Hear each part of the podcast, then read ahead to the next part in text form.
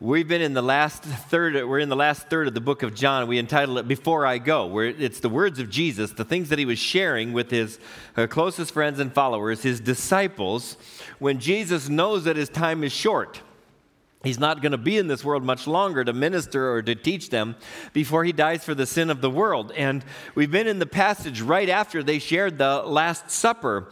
And he's talked to the disciples, and now they're kind of on their way to the Garden of Gethsemane where Jesus prayed so intensely it was like sweat drops of blood.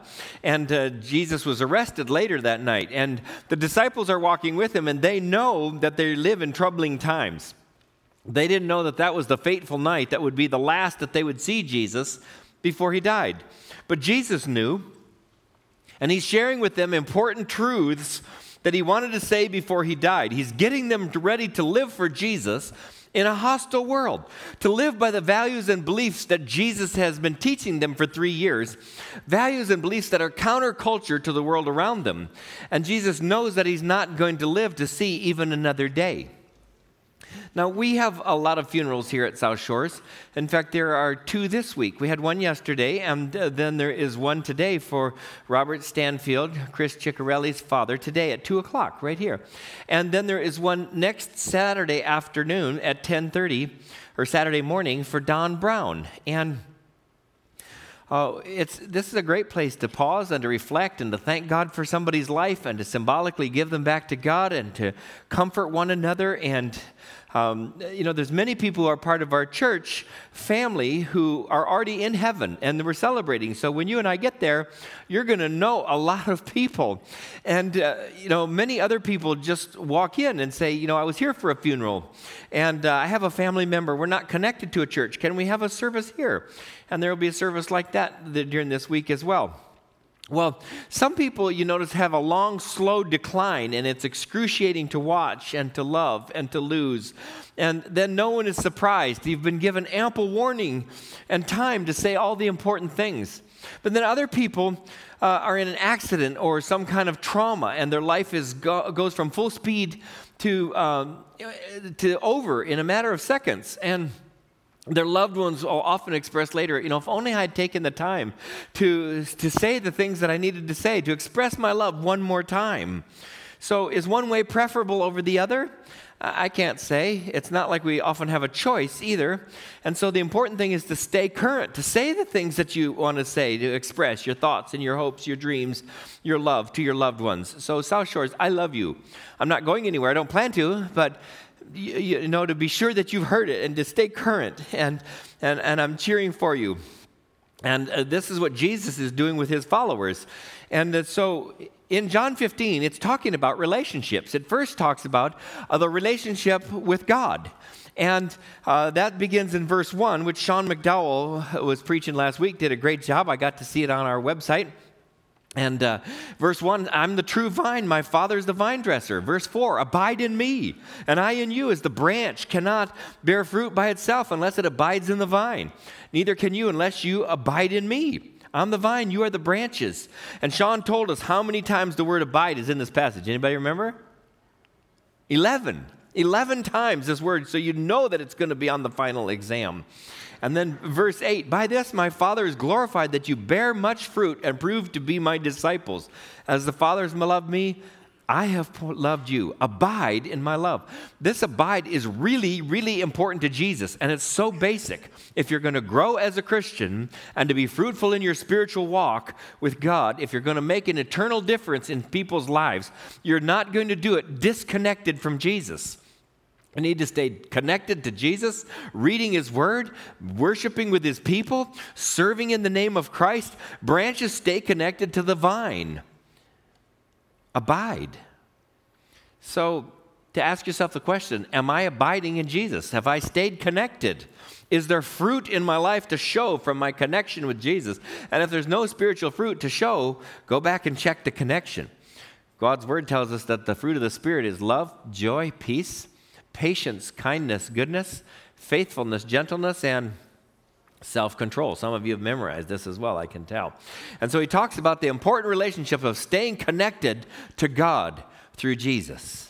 And then he talked in verse 12 about the significant relationships with each other to stay connected to other believers, to the family of God. Verse 12 This is my commandment that you love one another as I have loved you. And Jesus gave himself to live for us and to die for us. This week, somebody said to me, I don't think we've adequately celebrated the fact that we've just received the largest gift in, in, in gifts and in pledges of the church has ever received $9 million uh, toward our future improvements. And we should. We should celebrate that, that God has done a great thing among us. People from nine years old to 99 given gifts. Some of them people who won't live long enough to see uh, the, and enjoy the improvements. Why did they give? To obey this command, to love one another. And to provide for believers and future believers, some of them not yet born, uh, to provide a place to gather to worship and to grow in God's Word and to have room for classrooms and uh, places to do exactly what God tells us to do. Uh, it's a tool that God can use, and you're to be commended. Thank you for participating in this venture together to say, We're following Jesus. He says, Love one another. He goes on in verse 16 to say, You didn't choose me, I chose you and appointed you, that you should go and bear fruit, and that your fruit should abide, so that whatever you ask the Father in my name, he may give it to you. These things I command you, so that you love one another. And this command, love one another, love one another, is so important, and it can be so irritating. I mean, around the Last Supper table, Jesus had commanded them, verse in John 13, 34, a new commandment I give you. Love one another. Just as I have loved you, you must love one another. By this, all people will know you're my disciples if you love one another. So here they are on the walk away from the Last Supper to the Garden of Gethsemane, and he repeats himself. Jesus repeats himself, not once, but twice. Love one another. Love one another. Well, how can you love Peter?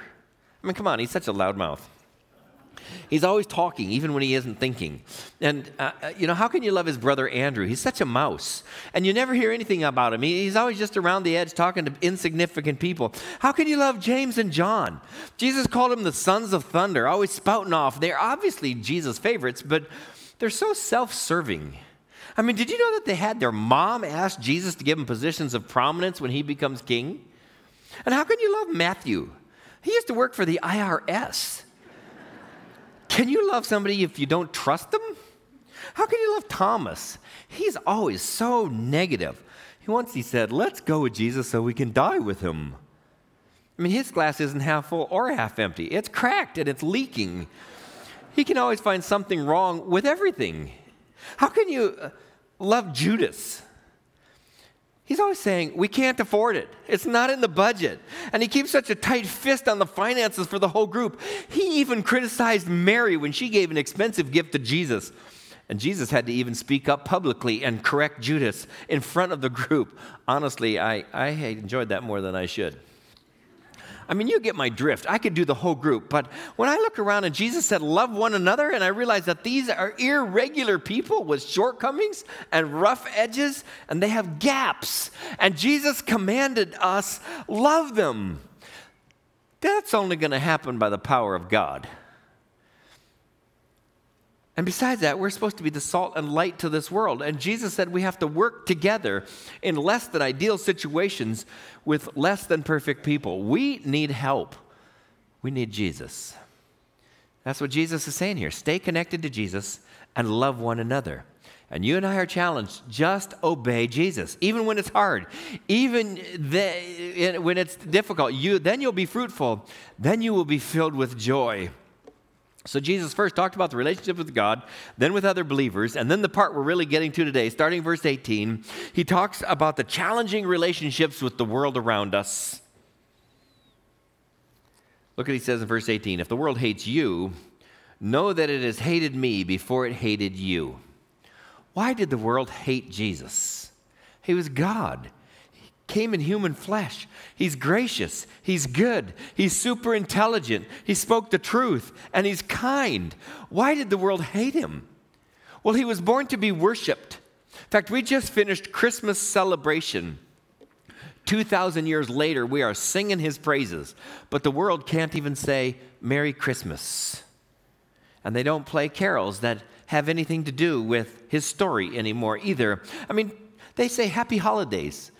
Kind of a frothy alternative, but try that next July 4 to friends. Say, hey, happy, happy holidays. And they'll look at you like, eh, aren't you waiting till the end of the year? I mean, they don't want to be reminded, the world doesn't want to be reminded that God came to earth in Jesus to be their Savior, that He was born to reconcile sinners to God. And that's part of the rub. People know they don't measure up, and that we come up short, that we sin, that we have fallen short, but we don't like to admit it. But the Bible tells us all have sinned and fall short of the glory of God. That's in Romans 3:23, Romans 6:23. The wages of sin is death, but the gift of God is eternal life in Christ Jesus our Lord. Romans 3:10. None is righteous. No, not one. 1 John 1:8. If we say we have no sin, we deceive ourselves. The truth is not in us. The world hates that message. We like to think we are capable we are the captain of our own destiny. We are self sufficient. We are in charge. And the world hates the idea they can't be good without God. So the world, by and large, then and now, rejected Jesus. Jesus warned his friends that they, like him, would be rejected. He said, If the world hates you, know that it hated me first. If you were of the world, the world would hate, would, if you were of the world, the world would love you as its own. But because you're not of the world, but I chose you out of the world, therefore the world hates you. Remember the word that I said to you A servant is not greater than his master. If they persecuted me, they would persecute you. If they kept my word, they would also keep yours. But all these things they will do to you on account of my name, because they did not know who sent me. They don't know God, is Jesus saying.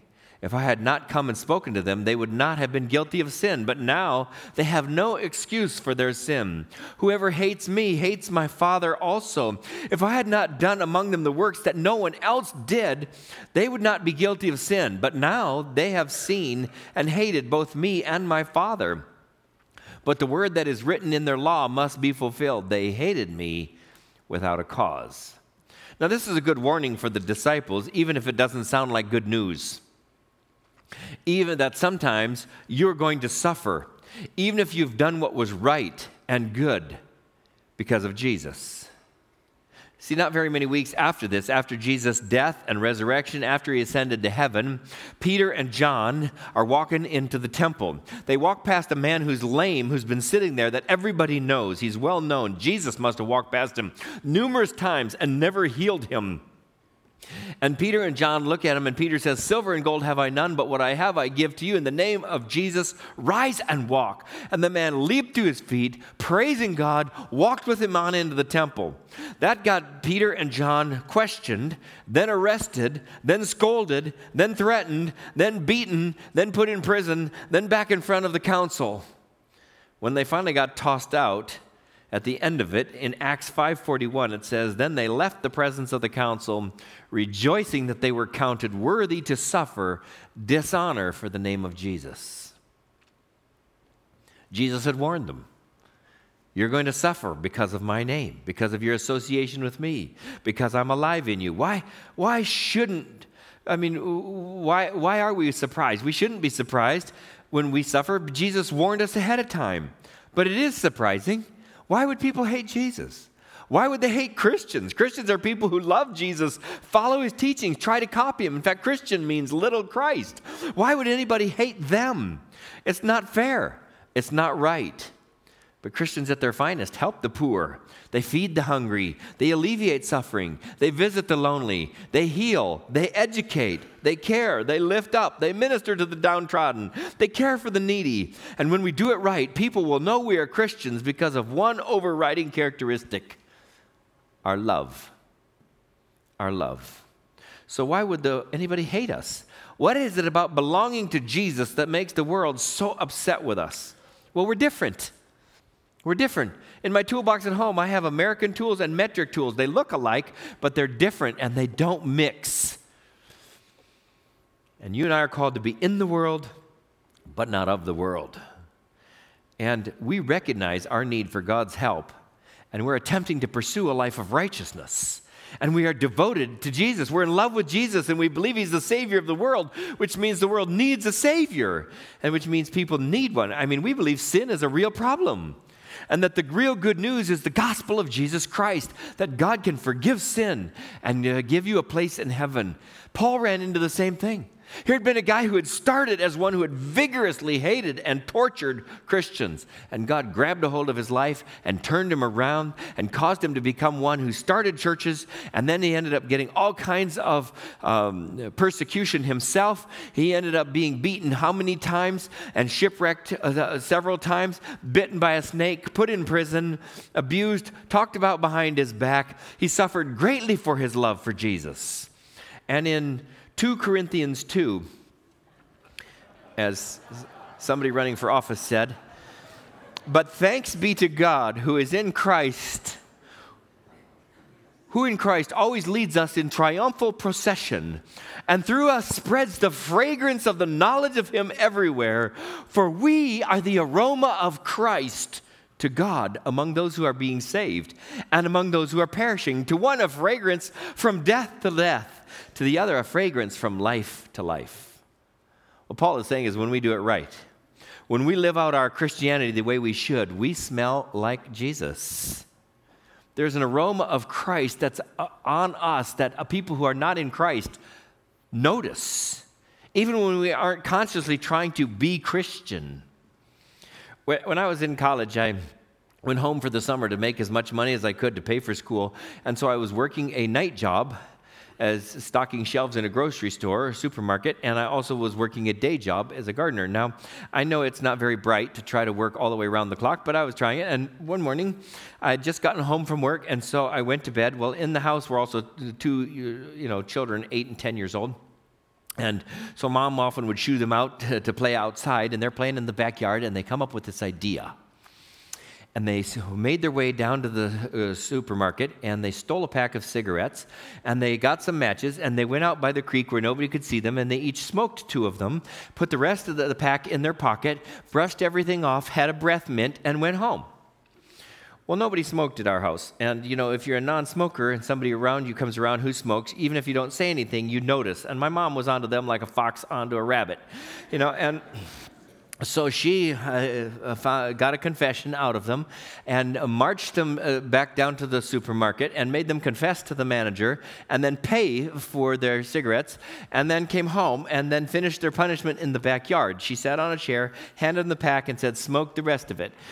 Now, I wake up after three hours of sleep, and the house is so quiet, I wonder what's going on. And I think maybe the rapture has started because nobody's there except me, but that didn't seem right because I know I love Jesus. And so I walk through the house and I look out into the backyard, and here's my mom sitting there laughing, talking, and, and my brother and sister are each smoking. I really haven't had enough sleep. I better go back to bed. we are the aroma of Christ, the Bible says. And when Jesus is in you, you might not be nearly as aware as the world around you how different you smell and sound and think and act. We think differently. We don't think, what's in it for me? What about me? What do I want? We think, what does Jesus want? How do I please the Lord? You talk differently to people because you have hope and you have forgiveness and you have purpose and you hope that the world doesn't share for now and, and forever. You know, your hope just goes on and theirs doesn't. And you just smell different. And you might not be able to tell, but it's all over you. To those who are saved, we have a good aroma because we encourage them, we remind them of God's faithfulness. And to those who are not saved, we have an aroma of death, the Bible says, a reminder that they are under condemnation and a sentence of death. Peter said it this way There is salvation in no one else, for there's no other name under heaven given among men which by we must be saved. And no other name works. Jesus is the only one. And uh, there's the, he is the way, the truth, and the life. And, and basically, what you're saying when you say that is uh, that uh, there's no other way in the world to get right with God except from G- with Jesus. And Jesus says that. And that doesn't usually go down real well. It's out of style, it's not PC. So you think, well, maybe I'll just stay quiet. I'll just try to live a good life. And that way I won't have any opposition. But that's not a new temptation either, and it doesn't really work. John had explained in chapter 12 many of the authorities believed in Jesus, but for fear of the Pharisees, they did not confess it so that they would not be put out of the synagogue, for they loved the glory that comes from man more than the glory that comes from God. Jesus said, If you deny me before men, I'll deny you before the Father. I don't know you. If you confess me, if you claim me before men, even when they're persecuting you, I will claim you before the Father. James sharpened this focus even more in James chapter 4. He said, Do you not know that friendship with the world is enmity with God? Therefore, whoever wishes to be a friend of the world makes himself an enemy of God. Those who love Jesus have to make the hard choice and stand up for him. And here's the encouragement Jesus gave his disciples, which by now on their walk from the upper room to the Garden of Gethsemane, I'm sure it's dark and I'm sure they're almost there. And he says, When the Helper comes, whom I will send to you from the Father, the Spirit of truth, who proceeds from the Father, he will bear witness about me and you also will bear witness because you have been with me from the beginning. He says, You've got me, God, come in human flesh, and you have seen the Father because you have seen me, and He's in heaven. And God is giving us a helper, the Holy Spirit of truth. And we're going to talk about the Holy Spirit in the next few weeks because it's coming up in chapter 16. So read ahead. And they have their own experience of walking with Jesus for three years and the truth that He's given them. They had heard Jesus when He preached the Sermon on the Mount say, Blessed are those who are persecuted for righteousness sake, for theirs is the kingdom of heaven. Blessed are you when others revile you and persecute you and utter all kinds of evil against you falsely on my account. Rejoice and be glad, for your reward is great in heaven. For so they persecuted the prophets who were before you. Paul explained it this way at the end of his life.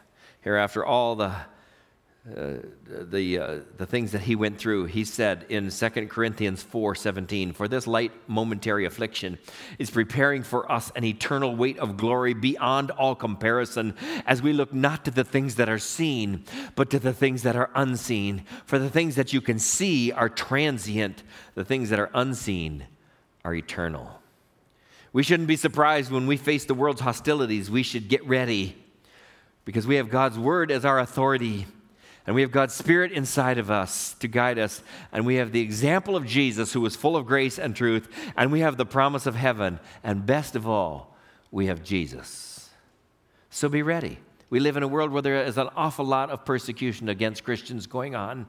People who have lost their homes, lost their families, lost their jobs, lost their lives for the sake of Christ. You know, I don't want to have an earthquake, but I have earthquake insurance. And I don't want to have a fire, but I have fire insurance. I don't want to die yet, but I have life insurance. And I, I don't want to get sick, but I have medical coverage. I don't want to have a crash, but I have auto coverage. I don't really want us to have to move to San Juan to get our project done, but we do. And uh, so, you, you know, you live as people who are truly alive because of Jesus, people who are in the world but not of the world, and you get ready and you obey Him and follow Him and live in His joy. Shall we pray? Dear God, we thank you. We thank you for your word that warns us in advance that tough days could be ahead. So that when they arrive, which for the disciples happened just days afterwards, for people today, for many, many Christians around the world, is happening and is real. For us, we think, oh, we live in America. We need to read this and be ready ourselves. Thank you for your word. Thank you for your encouragement. Thank you for God in heaven. I thank you for your Holy Spirit Thank you for our experience of being around other people of like faith. Give us courage. Give us strength for the days ahead. Give us resolve to galvanize our belief in you and to be resolved that we will stand for you through everything. And someday we will see you face to face. We love you, Jesus. Thank you for loving us. Amen.